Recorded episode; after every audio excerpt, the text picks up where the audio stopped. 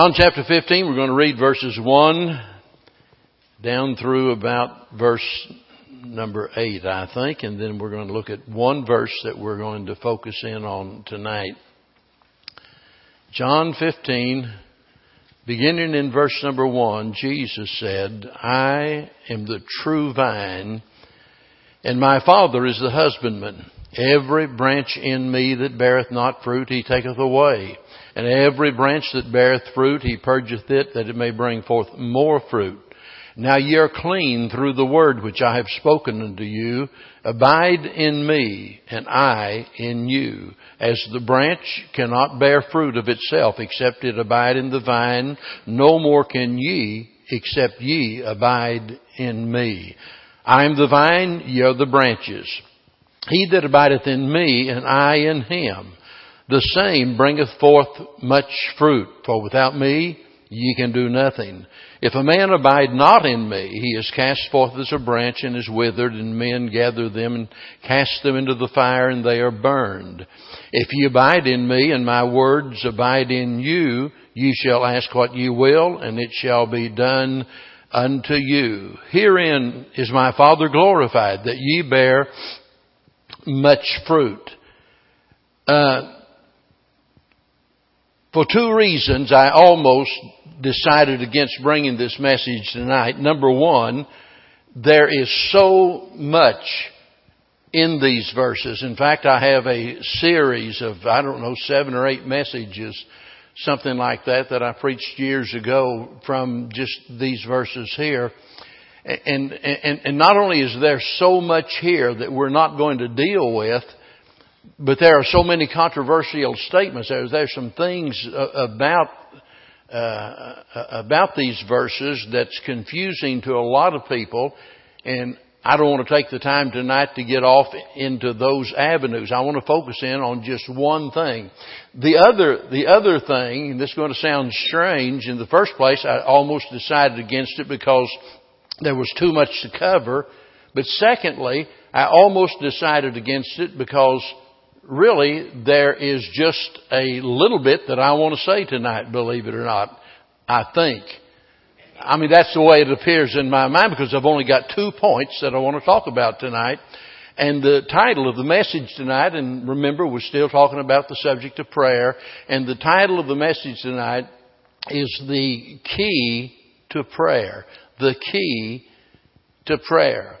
And, you know, I'm almost reluctant to say anything is the key to, to anything. I, you know, like I've said before, and I think I heard somebody else say it probably 40 years ago, you know, before I, before we had any kids, I, you know, I had uh, no kids and eight theories about how you raise children. And now we've got eight children and I don't have any theories about how you raise kids. I, you know, I'm not too sure that I know how. So, so you gotta be careful about thinking that you've got it all figured out. And whenever you say something, you know, this is the key, you know, well, uh, there's usually more than one factor involved uh, in in doing something successfully, and that that's certainly the case with prayer. There's a lot of different things that we could call the keys to prayer. But I think if I had to sum it all up in just one brief statement, it would be verse number seven. I want you to look at that again. Verse seven, I think this sums it up about as well as you can. If ye abide in me, and my words abide in you, ye shall ask what ye will, and it shall be done unto you. This shows us that effective prayer is conditional. In other words, we can't just pray any way that we please and expect to get what we ask for. At the opening sessions of the uh, session of the United Nations way back in 1945, it was in San Francisco and it was suggested, quote, and by the way, this same thing has been said on many occasions, but uh, this is the one that that stuck with me, and I jotted down. Every man, every man pray uh, to his own God in his own way. You know that really sounds impressive. You oh, know, we don't want to put any restraints on anyone. You know, just everybody, whoever your God is, pray to that God, pray in, in your way. And so then they had a period of silence where everyone in attendance was asked to do just that. Well, it was, as far as I'm concerned, it's a good waste of time. They could have probably figured out something else that they could have done with that uh, with those few seconds uh, that would have been more productive because a prayer like that certainly isn't going to be uh, productive. It might sound good to some people, but actually it's sheer nonsense. Prayer has to be done God's way or it's not going to be effective. And so here in our text, Jesus tells us exactly what the conditions are that must be met if we're going to receive an answer to our prayer. And there are two things. Two things. Number one, notice the first phrase here, if ye abide in me. The, the words in Christ were one of the favorite phrases used by the apostle Paul. In fact, over 70 times in his writings does he use this phrase to describe the, the believer's position. I mean, isn't that a glorious thought to think about the fact that you are positionally, you are in Christ. That, that's talking about our union with Christ. And that is positional, and, and by the way, it's permanent. You, you can't do anything to sever that relationship. And I, I, I want to be emphatic about that because there are some people that take these verses that I've read here tonight and, you know, they try to uh, convince people that, oh yeah, you can lose your salvation. Well, no, you really can't. If you have eternal life, it is eternal. You're not going to lose it. If you're one of God's children, you are in a permanent relationship with God. So that is our union. However, we have to understand the difference between our union with Christ and communion with Christ. Being in communion with, communion with Christ. Our union cannot be changed, but our communion with Christ uh, can be changed. So positionally, nothing shall ever separate us from the love of God. Romans chapter 8 makes that perfectly clear. You can't do anything to stop God from loving you. You can't do anything to break the union that you have with God. But as far as communion is concerned, you most certainly can. Now, when we talk about communion, there are a lot of different ways to describe it, and one of the favorite words, and it's really not exactly, not exactly accurate, but we, you know, because of the way we use it, I'll use the word fellowship. Uh, the word fellowship in the Greek is actually a Greek word koinonia that means to have in common and so forth. And, uh, you know, it's used in many occasions speaking about the church and them having all things in common one with another. It's not the kind of fellowship that we think of whenever we're sitting around the table, you know, drinking iced tea and, and eating together and stuff like that. But, but that word fellowship comes to my mind in, in, the way that we use it in regards to communion with the Lord Jesus Christ. And, and that's what is implied here in this word, abide, if ye abide in me. Now notice, if ye abide in me. We have a permanent union with Him, but whether we abide in Him or not is something altogether different. That word abide means to remain, continue, to dwell. It means to stay put.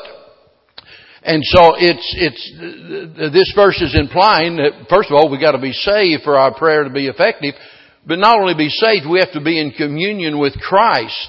And unless we're in fellowship with Christ, our prayers are going to be in vain. So consider the context of what this is all about. And, and this is such a beautiful picture that our Lord paints here for us. And, and He likens the relationship between Himself and us as disciples as the vine and the branches there in verses 1 through 5. And the point of that is that none of the branches have life in and of themselves. Every branch is dependent upon the vine. Every branch depends upon the sap that flows from the vine, the life-giving liquid. You know, if you cut off the sap, you know, although the branch is still, you know, organically a part of the vine, there's no fruit. And so although we are in union with Him, attached to Him, nothing can sever us from Him, even though that is true, if we are out of fellowship with Him due to sin, you know, whatever it might be, the result of that is our prayers are going to be uh, hindered. So if we want our prayers to be, you know, effective, we've got to make sure, as the old timers used to say, that that, you know, that we keep a short account with God. That means simply that we keep our sins confessed up. In the old Scofield Bible, probably not in one of the newer editions, and in fact, the first Bible I ever got was a, an old Scofield Bible, and uh, after that I got a Thompson, and I've never changed from the Thompson Chain Reference Bible since then. But for about the first year, I used uh, Uh, an old Scofield Bible, and there is a note in the old Scofield Bible. By the way, the Scofield Bible is a great Bible in many regards. It has some notes that you can't depend upon. But in this case, in the old edition of the Scofield Bible, there is a note here in, in, in chapter number 15 where we've just read in verse number 4. And here's what, what it says. To abide in Christ is, on the one hand, to have known sin unjudged and unconfessed, uh, in interest into which he is not brought, no life which he cannot share. On the other hand, the abiding one takes all burdens to him and draws all wisdom, life, and strength from him. It is not unceasing consciousness of these things and of Him, but that nothing is allowed in the life which separates from Him. And that was the point that I wanted to make. You know, that there be nothing in our life that separates or hinders our fellowship with Him. You know, we live in a day where there, there are so many controversial issues. There are so many, we, we sometimes we refer to them, you know, as gray areas. Is it all right to do this or is it all right to do that? And uh, I, I, I got a missionary friend, and I'll never forget his. I think it was probably his first year after he was getting ready to go to the mission field, and he got up, you know, and preached a sermon. And so after, you know, one, well, I won't go into the sermon, but after the message was going to eat and walking across the parking lot, and he saddled up next to me and. uh and uh, he said, uh, he said, uh, Brother Stone, have you ever, have you ever fasted? I said, well, yeah, occasionally. I, and I, I could tell with the look in his face exactly what was going on already. Because he looked like, you know, he, uh, he, he looked an ash gray color and all of that, and his lip was dragging the ground. Just the opposite of what the Bible tells us to do. But it was this same guy that got up in the message and, and talked about the fact that it was a sin men having long hair. By the way, I believe that if it gives them an effeminate look. I, I think, well, you know, look like a man, but where do you draw the line? And in his message, he said it's really easy. God gave us bumpers on both sides of our head called ears, and if it gets down over the ears, it's too long. Now, is isn't it a crazy thing whenever we are debating issues like that? And all of the time, you know, you hear, well, you know, I've got some good friends that were very, very much offended. They took an unsaved uh, young lady to church, and the pastor in this particular church, Independent Baptist Church in Kentucky, that pastor and his wife got in the habit they had some coverings there, and if somebody's dress skirt was too short, they covered them up. And they did that, embarrassed this young unsaved lady to the point that she never come back again. But we hear all of these questions about, well, you know, does it have to go to the bottom of the kneecap or the top of the kneecap? And you know where I'm going with this, right? Because there's 40, 11 different things that we can talk about. And here's the thing, here's the thing, folks. why in the world are we nitpicking in all of these little old areas like that? By the way, I'm not saying that if something is sin, it's sin. Don't get me wrong. What I'm saying is we can settle all of those issues if we get back to what the Bible teaches us about not doing those things that offend the brother, those things that put a question mark on our testimony, those things that call our sincerity into question, you know, those things is going to be, be a stumbling block to somebody else. And, and the only question we need to ask ourselves, will this be to the glory of God? Is, is what I'm doing dishonoring to God? Is it disobedient to God's Word? And if it is, that ought to settle the issue. Regardless of where the hemline or the hairline is, it shouldn't make any difference if, if it's justified by the testimony of God's Word. And so, when it comes to this matter of prayer, there's so many times somebody says, well, is alright if I do this or alright if I do that? And by the way, there are some things be alright for you wouldn't be alright for somebody else. You say, well, oh, how can that be? If it's wrong, it's wrong. If it's right, it's right. But there's still some things they could do and it would be wrong for them. Why? Because if it didn't hurt anybody else, it would wound their conscience. And that, according to the Bible, makes it a sin. It's a sin for us to do something and wounding our own conscience. In other words, having doubts about it. If you've got doubts about it, the best advice I can give you is don't.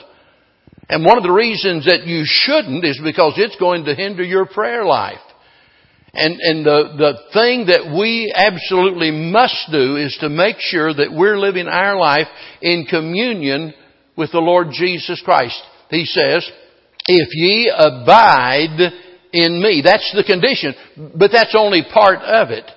Notice here's the second thing he says, and, that's a very important word, and. You know, he didn't stop. He said, if you abide in me, he adds this, and my words abide in you. And as far as I'm concerned, I think he's giving us here the means of abiding in him the means of staying in fellowship with the Lord Jesus Christ. This shows us how that prayer is related to the Word of God. And we can't speak effectively to God unless we permit God to speak to us. Remember what Jesus said, man shall not live by bread alone, but by every word that proceedeth out of the mouth of God. And a lot of folks need to watch their diet because they're feeding their mind on things that are not conducive to, to an effective prayer life, things that will, you know, not keep them in fellowship with the Lord Jesus Christ. You see, almost anything can become a distraction. Even sinless things can become sinful if we allow them to dominate our time and to sap us of our energy and to distract us from Christ that sinless thing becomes a sin, and now it becomes a hindrance to us getting our prayers answered. So Jesus is simply telling us that if, if, if you want me to answer your prayers, you have to abide in me. You have, you've got to be in fellowship with me. And secondly, and my words abide in you. Now there's something very, very important here. Because a lot of people have got the idea, you know, well, all I need to do is just read the Bible and, and that, that's what it's talking about. All I have to do is memorize a few verses and that's what it's talking about. And we're going to explain that here in just a little bit. But first of all, let me point out the fact that a lot of people misunderstand. Notice he says, ye shall ask what ye will, and it shall be done unto you. And a lot of folks have erroneously taken that as a blank check from God. Uh, here's the blank check. God gave it, uh, you know, God gave it to you. God signed it. And all you got to do is just fill in the amount that you want. There it is. I mean, and, and they usually, you know, emphasize, isn't that what it says? Ask what ye will and it shall be done unto you. Well, yeah, that's what it says. But that's not all the Bible says. A fellow of the name of A.W. Pink, uh, a prolific writer, um, many years ago. I, th- I think he probably died somewhere in the in, in the fifties, and I can remember as a young Christian uh, getting several of his books, and the the one bad, really bad part is this fellow was a real strong uh, Calvinist. But other than that, uh, he he was a, a brilliant man. Uh, in fact, some time ago, I told the story about uh, about uh, A.W. Pink. He and his wife finally, I guess, got tired of the ministry here, and the world was so worldly, and they just moved off to an island somewhere and spent the rest of their life in seclusion. And he did some great writing there, but uh, the fact of the matter is, it just all all but dropped out of the ministry because the world didn't live up to the right standard. But he made a he made a, a, a very uh, relevant point with these words, explaining this text here in his commentary on John. And he wrote, Ye shall ask what ye will, as though he's quoting that. But for what would such a one ask? Think about that. You can ask what you will, but for what would such a one ask? Talking about if you're abiding in Christ. If he continues in fellowship with Christ, if his words remain in him, then his thoughts will be regulated and his desires formed by that word. Such a one will be raised above the lust of the flesh. Uh, such a one will bring into captivity every thought to the obedience of Christ, proving what is that good and acceptable and perfect will of God is. And consequently, such a one will ask only for that which is according to his will, and thereby will he verify the Lord's promise it shall be done unto you. And I think he hit the nail on the head with that statement. In other words, the Lord said, you can ask whatever you want and I'll give it to you.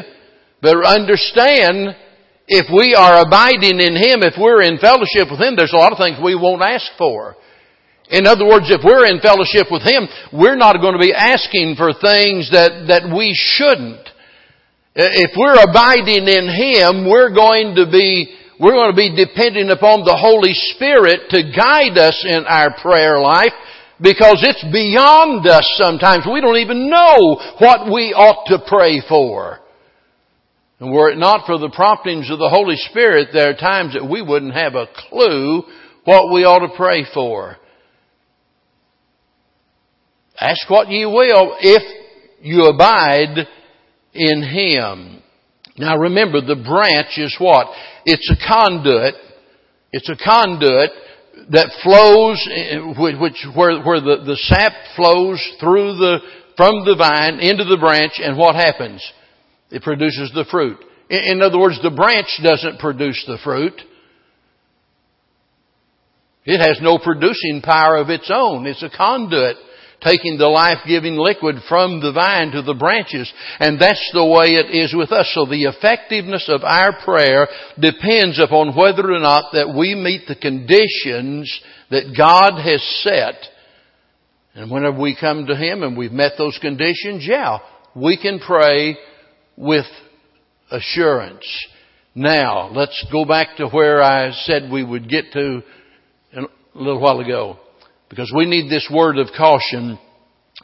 Don't think that because you read a chapter a day, or maybe two, that automatically that God's Word is abiding in you. The mere reading of the Bible is not going to produce more power in prayer. The Word of God has to be implanted in our hearts.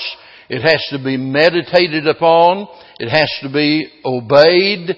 And only then can we depend upon it to produce an effective prayer life. Now notice he said, if my words abide in you, the particular Greek word that's translated words is the Greek word rhema. Turn over to Ephesians chapter number six. And here, and you, some of you already know where we're going with this because you know what Paul had to say about the Word of God being the sword of the Spirit. And here as he is describing for us the Christian armor and how it is that we're able to live victoriously.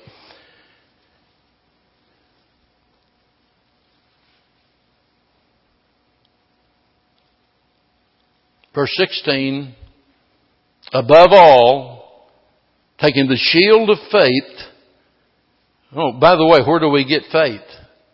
Faith cometh by hearing, hearing by the word of God, taking the shield of faith, wherewith ye may be able to quench all of the fiery darts of the wicked, and take the helmet of salvation, now notice, and the sword of the Spirit, which is the Word of God.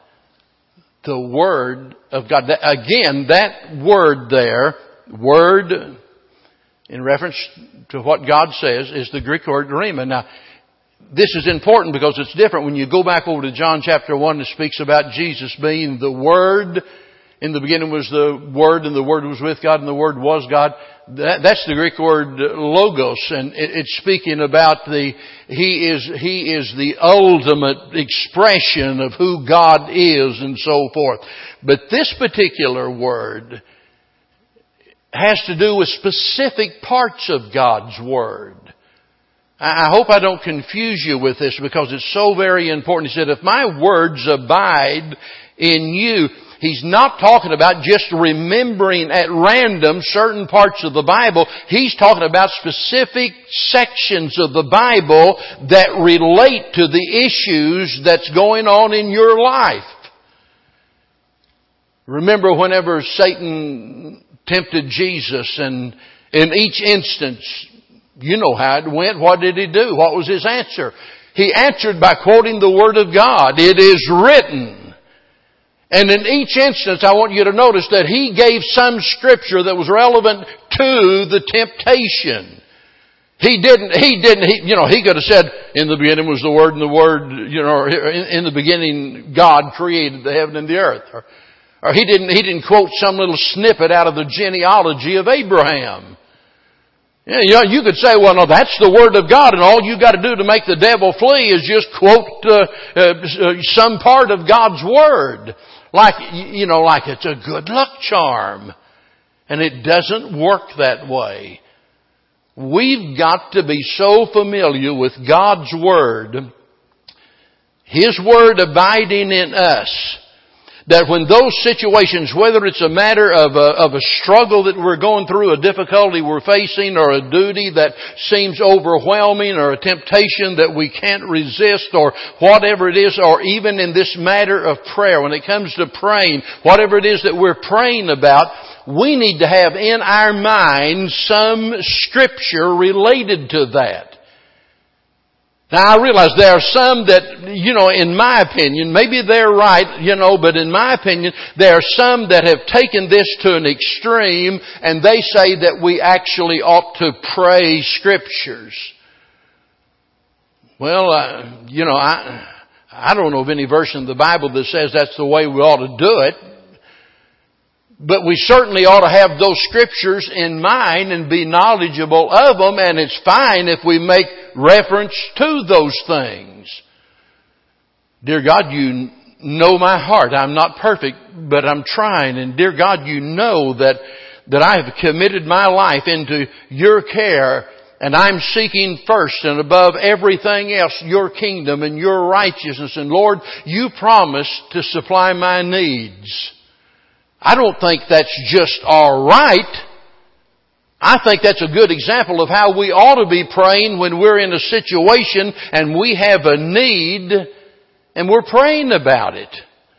If my words abide in you, so we've got to not just be knowledgeable of some part of God's Word, we need to have a knowledge of God's Word to where we can recall, I don't, you know, we put a lot of emphasis on memorizing the scriptures. That's fine. I'm, I'm good with that.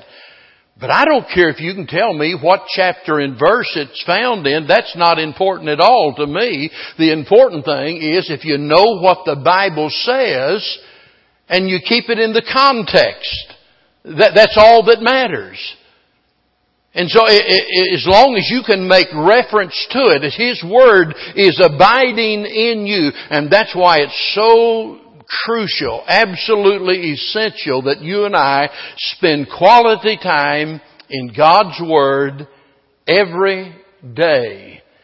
I mean, uh, we talk about, you know, in prayer, we're speaking to God, right? That's extremely important. But I'll tell you, nothing is more important than God speaking to us. So isn't this a wonderful promise that the Lord gave us though? Ask what you will, you know, and he, he said, it'll be done unto you. If we meet those two conditions, abide in Him and His Word abide in us. So I hope tonight that when we leave here that we all leave here, you know, understanding not just how important prayer is, but but how important it is that we meet God's conditions if we expect God to give an answer. But it ought to excite us to think of the great possibility before us. It's like, wow, there it is. The door is wide open.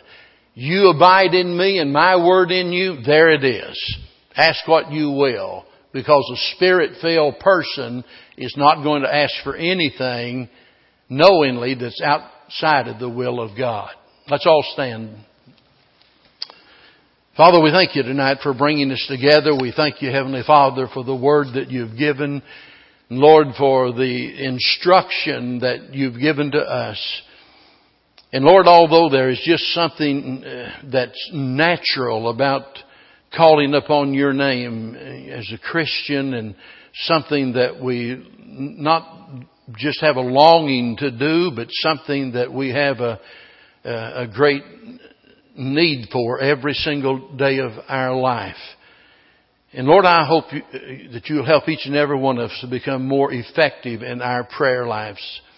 Help us, Heavenly Father, to not just say our prayers, but to actually pray. And Lord, I just pray that each one of us might resolve here tonight to do everything within our power to to live our life in sweet communion with you.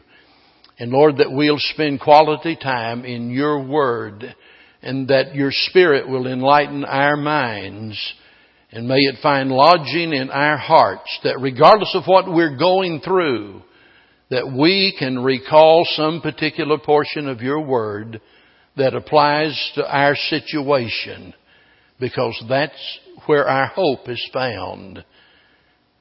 Bless us, protect us as we leave here tonight, and guide each one in Jesus' name. Amen.